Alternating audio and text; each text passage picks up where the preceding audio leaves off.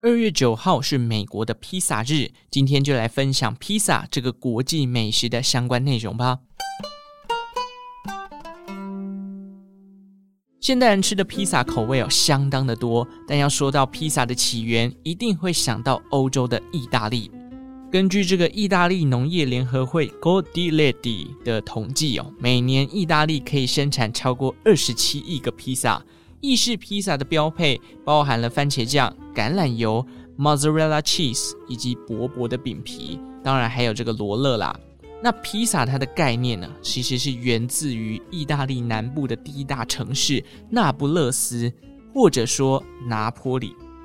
早在罗马时期啊，拿坡里当地就已经有人习惯在大饼上放上一些食材一起吃了，只是当时呢还没有包含了一些关键的元素。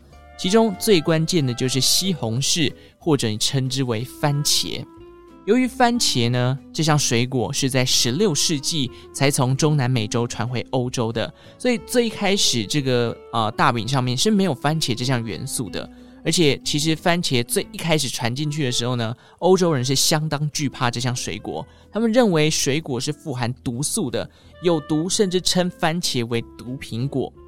事实上，番茄也的确在当时毒死了不少欧洲贵族。原因就在于啊，番茄呢，它会将贵族最爱用的席制餐盘变成是一种毒餐盘。为什么呢？由于番茄啊会将餐盘里头的铅给稀释出来，以至于贵族在用餐盘吃饭的时候不小心把铅给吃进身体，导致重金属中毒。严重的人呢，可能导致像昏迷啊、癫痫的症状。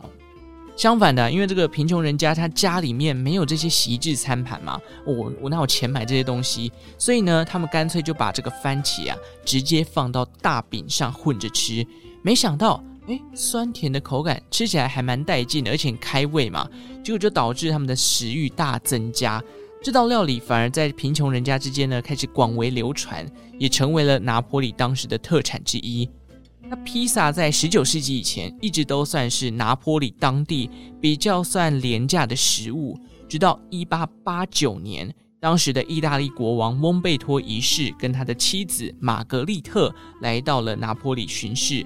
这沿路的出巡呢，国王王后已经吃腻了这些山珍海味，到处都是这些贵族料理，天天的高级料理再多你也会吃腻嘛。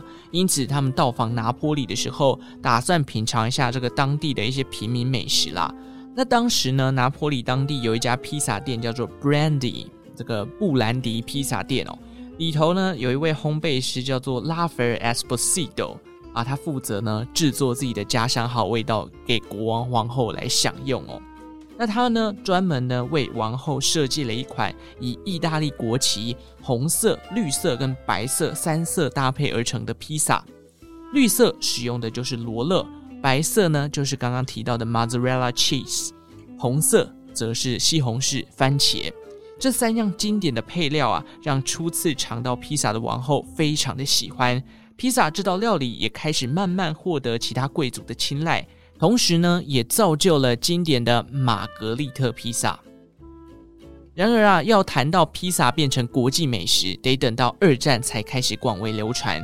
原因是因为二战之后，意大利人开始移民到了美国，将这项拿坡里经典的美食带到美洲。随后，全球化的时代开启了，披萨店遍及各地。在二零一七年十二月啊，有一项关于制作披萨的经典动作，就是那个甩饼皮嘛，这个一直甩一直甩。它的意大利文呢叫做 Pizzaiolo 哦，这个经典的动作呢就被列入了联合国教科文组织的非物质文化遗产，让这道美食在人类的历史上又留下了一笔记录。